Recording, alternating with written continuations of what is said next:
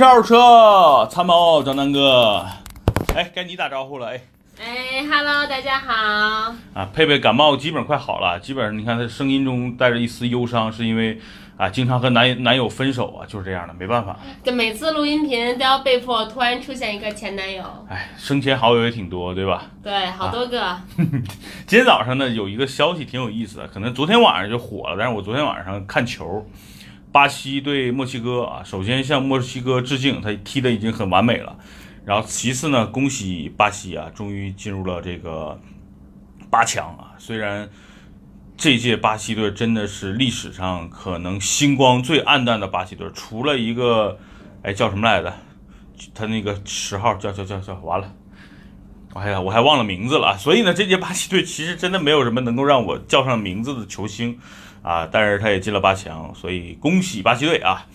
昨天晚上看球，然后很多热点可能忽略了啊。昨天呢是有一个这个自媒体啊发了一个公关稿啊，其实是他自己是一个打广告的，然后呢在公众号上竟然达到了一个十万加的一个阅读量，然后呢我说哎，今天早上很多朋友圈转嘛，大部分因为我南哥不是这个汽车媒体圈的啊，我南哥之前是混迹于天猫、阿里巴巴这个电商圈的。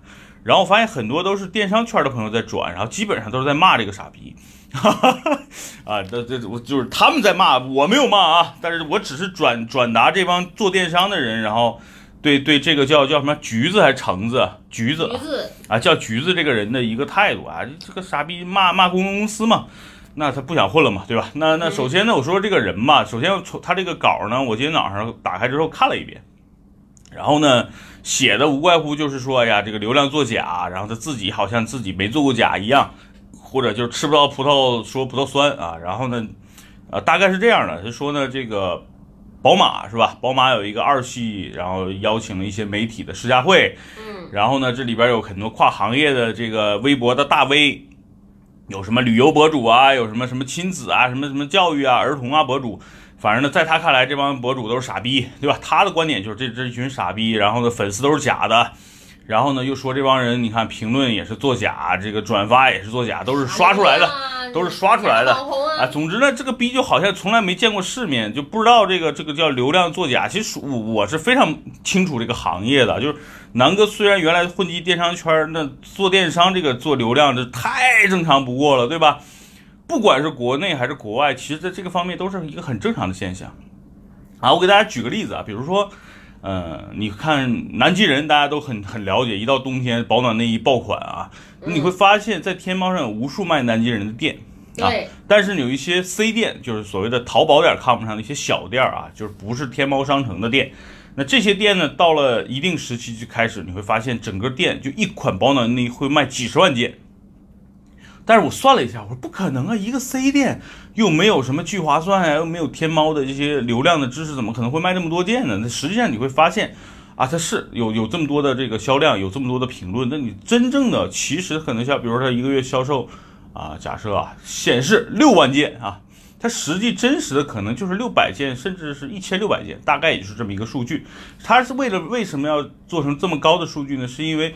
整个淘宝原来的排名体系里边是通过好评率啊，什么这个转化率啊，什么旺旺的接线率、转化率，它等等等一系列的算法，会对你的这个啊，淘宝内部叫宝贝嘛。那实际上大家嗯普及一下说，就是这个商品它在整个淘宝搜索上有一个加权。比如说你在淘宝网首页搜索保暖内衣或者南极人保暖内衣，那可能这个小 C 店的这个宝贝。啊，我总说宝贝是是你们可能有的人听不惯啊，那就是这个商品就有可能会在第一页或者是更前的位置会被你看到，这跟百度竞价排名是一样的，只不过淘宝不用竞价，它是通过一种算法或者是你买一些什么广告位的形式，它把你推荐到上边了。其实这跟整个互联网的玩法是一样的啊，这属于刷流量啊，刷单。有的时候双十一，你看很多大卖家，大家都知道，原来有一些什么刷单的现象，我觉得这都太正常了。他刷单不是为了说我交易额有多牛逼，他是为了他的宝贝啊，他的商品能够在首页或者是在活动页更好的转化率，然后从而带来更好的曝光，从而啊，作为消费者的你看到了它就把它买了，就是一种从众心理，让你变成这是一种。心理学的一种一种一种玩法了，就是感觉大家都在抢这个商品，大家赶紧抢吧，啊，你抢到了就很开心，对吧？就让你又买东西又想剁手又很开心的这个样子，所以这是一个做电商渠道的一个正常的一个玩法啊。这个这种算法或者是玩法，无论是在现在的国内的啊，第一啊，天猫、阿里巴巴这是南哥的老东家啊，或者是现在号称行业第二的京东啊，鸡蛋点 com 啊鸡 J 勾 D 点 com 啊。就这两个平台，其实整个玩法都是一样的。京东号称他妈的什么什么什么，实际上京东的这种作假的数据比天猫多得多啊啊！当然，这个这个行业的数据，我现在不在这个行业了。如果大家对这个行业感兴趣，可以随时问我，我对吧？我说什么都无所谓啊。所以呢，其实这是在这是在这个电商圈的一个正常的玩法，而且这个我说的这些东西，你自己其实都不用听我说，你随便去去搜一些什么电商公开课呀什么的啊，这都是一个公开的一个玩法，它不叫违规，或者是叫这个行业的一个潜规则，就你必须遵循这个玩法。秘密。因为互联网就是靠流量、靠算法算出来的，它不是一个特别真实的、能够反映出完全真实的一个现象的一个东西啊。说说说，这是第一点，就是所谓的流量。那这些微博的大 V 是不是真的有那么多粉儿，或者说影响力在那儿呢？我觉得存在即是合理，对吧？他既然敢自己刷这么多粉儿，他也舔着脸敢去参加宝宝马这种活动，说明人家还是有一些本事的，对吧？那如果说，比如说，他说有一个什么什么小博主，然后敢和一些企业家跟宝马在这个展台上做一些对话，就算我觉得这个人他哪怕就一个粉丝，他能去和这些人在一个平台上，能够很坦然的，能够把自己的观点发表出来，我觉得这就是很牛逼的人啊！你为什么要去质疑这个人粉丝到底是真的假的呢？哪怕我觉得这个人就说我没有粉丝，但是人家去了，假设说我就敢跟习大大，哎，对吧，在这促膝长谈，谈的都是靠谱的事情，大家都愿意听，那有什么呢？对我就是一介草民，草民就不能跟跟一些企业的高管谈话了吗？就是的，我觉得这不是啊，我觉得这是一个很正常的现象。但是你质疑人家这个粉丝，我觉得没必要，人家是有人家自己的生存的目的的。假设说他就是个。呃，所谓的自由职业者，对吧？他就靠微博这口饭吃，人家刷点这个是为了吃饭呀。如果说他没有这个，那厂家也不会请他去参加这个活动。没有这个活动，人家就饿死了。对，你断了人家粮，你觉得合适吗？对吧？所以我觉得你自己吃的怎么样？你吃的好不好？你有没有房子住？你买不买？你能不能买得起你想评的车？对吧？这是你自己的问题，跟别人没有关系。那这是我的第一个观点啊，就是关于他评论别人的这个这个啊什么微博是不是刷的，你关心人家干嘛，对吧？那人家微博那他妈十万个大 V 可能九万个都是这种现象啊，你就是你不刷你就被别人抄了，对吧？比如说我的内容就比别人牛逼，但是呢别人粉丝都比我多，那为了证明我跟别人一样牛逼，我刷了。也算一种正常的现象，对吧？但是我内容其实核心还是在于这个人在特定场合能不能表达自己的观点，他的观点能不能被大家接受。另外呢，就是说我的内容到底好不好，这是我觉得最核心的，而不是说，对吧？你说谢霆锋在微博上，我不知道谢霆锋有没有微博啊？咱们举个例子，比如央视原来的那么多主持人，随随便便每一个主持人在在微博上就几千万粉丝吧，每一个。主持人随便发个话，哪怕就哈哈两个字，下边的评论、转发、点赞量都是几万吧？那你说人家那是假的吗？那但你说这个主持人发了个哈哈，有什么意义吗？对吧？所以我觉得这东西你你没必要去质疑别人的这个所谓的什么，这叫英雄不问出处，流氓不问岁数，对吧？我觉得这是一个，这是一个特别核心的一个观点。我自己认为啊，就是你管好你自己啊，你自己做的内容。能不能和人家做的有一拼？比如说，这个这个橘子，啊，首先我现在是跟他算同行，有竞争关系吗？我觉得半毛钱关系都没有。他拍的东西跟我拍的根本就不是一个风格的。他走的是这种所谓的情怀路线，什么什么啊。首先我第一不认识他，第二呢，我觉得他这次写这个观点我不接受、不理解、不认可，所以我今天说的话语可能有些偏激。但是我觉得这哥们儿真的有点脑残。这是第一个观点，先说完，就是说粉丝的问题。第二个问题。他现在质疑呢是这个什么整个蓝色光标是吧？这家公司在整个全程中说他要试驾车，然后呢在拍摄，然后呢，可能这个公关公司的工作人员不负责，什么就给了他一段时间，然后又又要需要他把这个车送到哪儿送到哪儿等等等等这个过程。那我觉得，首先我觉得蓝色光光标可能这个员工有他自己的问题，但是我更觉得更深层次的认为是他自己公关能力的问题，对吧？我相信很多啊从业人员啊，你包括你像我，我特别认可的一些像大 V，我可以说出名字吗？佩佩？嗯，说吧。就我觉得拍的现在很好的一些特别接地气的视频呢，很多啊，比如原来拍的都是那种所谓的广告片的，现在也在真实的拍一些，比如自己的开车啊，自己去养车啊，对吧？我觉得这个现在有很多这个我我觉得这个行业里边我特别认可的大哥都在这种接受这种风格，然后越来越真实了，对吧？我先反正我自己就是坚持一个特别真实的风格，我自己买的是什么车，我就给大家评什么车。对吧？我自己怎么去维修保养的，我就给大家就告诉大家怎么去维修保养的。我自己怎么看二手车，我就告诉大家怎么去看二手车。我自己吃了亏上了当，被别人骂傻逼没关系，我我拍出来这些视频是为了让大家不变成傻逼。对，我觉得这就是真实的一种关系，没必要说啊，你画面拍的多美，然后呢把这个厂家的车拍的多漂亮，我觉得没必要啊，对吧？咱们拿最最最近一期咱们拍的这个叫什么来着？呃。就咱们最后拍的啊，五幺零宝骏五幺零，对吧？这个车我就还想，哎，你能不能想起来啊？这个五幺零这个车，你看我们好的坏的，我基本都就是按照自己的感受去说的。这就是我作为一个啊，可能五幺零的车主啊，假设那一周我因为我确实开了一周嘛，那这一周我作为五幺零的车主，把这个车的优缺点跟大家说的很明白了。我觉得一条视频说的不够，那我总共做出来了三条视频，一个短的可能五分钟的。一个长一点的是关于我们开着五幺零进山那次我们自驾游的，对对吧？这里边咱们的呃佩佩同学也出镜了，对吧？大家一直不是想看佩佩长什么样嘛？看看这个视频就知道了，对吧？第三个呢，就是我们还拍了一个关于这个车的一个比较长的一个视频，就是很客观的说这个车优缺点，对吧？这车优点挺多，配置高，价格便宜，这是最大的优点。那缺点呢，可能后边悬架有点颠。对吧？我们牛鞭也说了，这个我我过减速带的时候太快了，给他们感觉能颠出屎来。我觉得这是特别真实的一种感受。很多人其实心里就是觉得，哎，我操，我要颠出屎了。他非要特别文艺的说，哇，这个车好颠啊，或者说它的悬架不是很舒服，让我在后边有一种上窜下跳的感觉。干嘛呢？对不对？你拉屎就是拉屎，你干嘛非说的自己？很文艺的感觉，一边拉屎在一边喝咖啡的这种感觉。人家可能就是个优雅的人。说说白了，这这就是装啊！就是我我永远感觉未来中国的所谓的自媒体也好，视频也好，你装是装不出来的，演是演不出来的，因为你不是陈道明，你不是演每一个角色都能把这个角色的，对吧？这种灵魂演出来。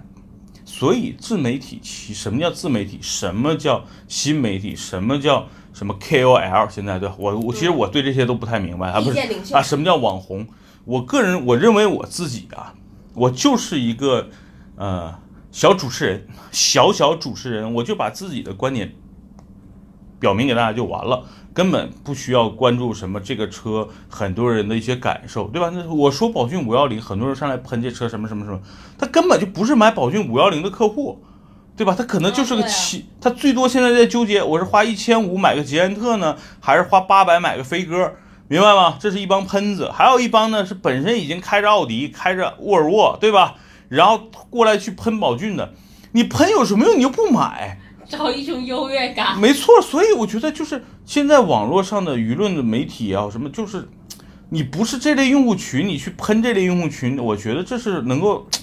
很伤害这个这个类似宝骏的用户的啊，所以我觉得这就是目前中国互联网或者是一些的一个现象。但是我现在说自己就是个主持人啊，什么网红也好，什么什么自媒体也好，我觉得贵在真实，而贵在真实，而不是说你的后期剪辑多牛逼，对吧？而不是说你的摄像的这个摄像师多牛逼，而不是说你的设备多牛逼。我觉得我们最近很多视频其实就拿手机拍的，你们看不出来，是因为你你也你这些视频也是拿手机看的。对吧？你是用佳能拍的，还是用那个最贵的几十万、十几万的那个那个什么索尼的那个摄像机拍的？实际上差别大吗？不大，观点才是最重要的，明白？真实才最重要。我觉得最后的消费者真的还是要看一个最。崔永元为什么那么火？原来在央视也是，他就是一个很真实的、很接地气儿的一个主持人。那，崔永元真的不是很会装逼的一个人，对吧？然后呢，你说有一些很能装逼的人，然后现在的结果结果都不是很好，比如什么周立波啊，是吧？你本身就是一个流氓，你非得装着自己很文艺的那种绅士，那怎么可能，对吧？从第一眼看到他那个他的眼神，他的那个状态就知道这是个老流氓。所以呢，就是呃，这是在这个过程中，这个人啊，就是这个橘子这个人说啊什么。说蓝色光标啊，绕有点跑题了。就说蓝色光标这工作人员不配合的问题，那我觉得这是他自己的问题。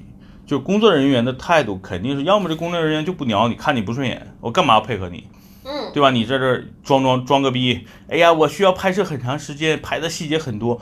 蓝色光标的这个工作人员，可能他一个人对的客户不只是你一个人，他可能一个人要服务十个人。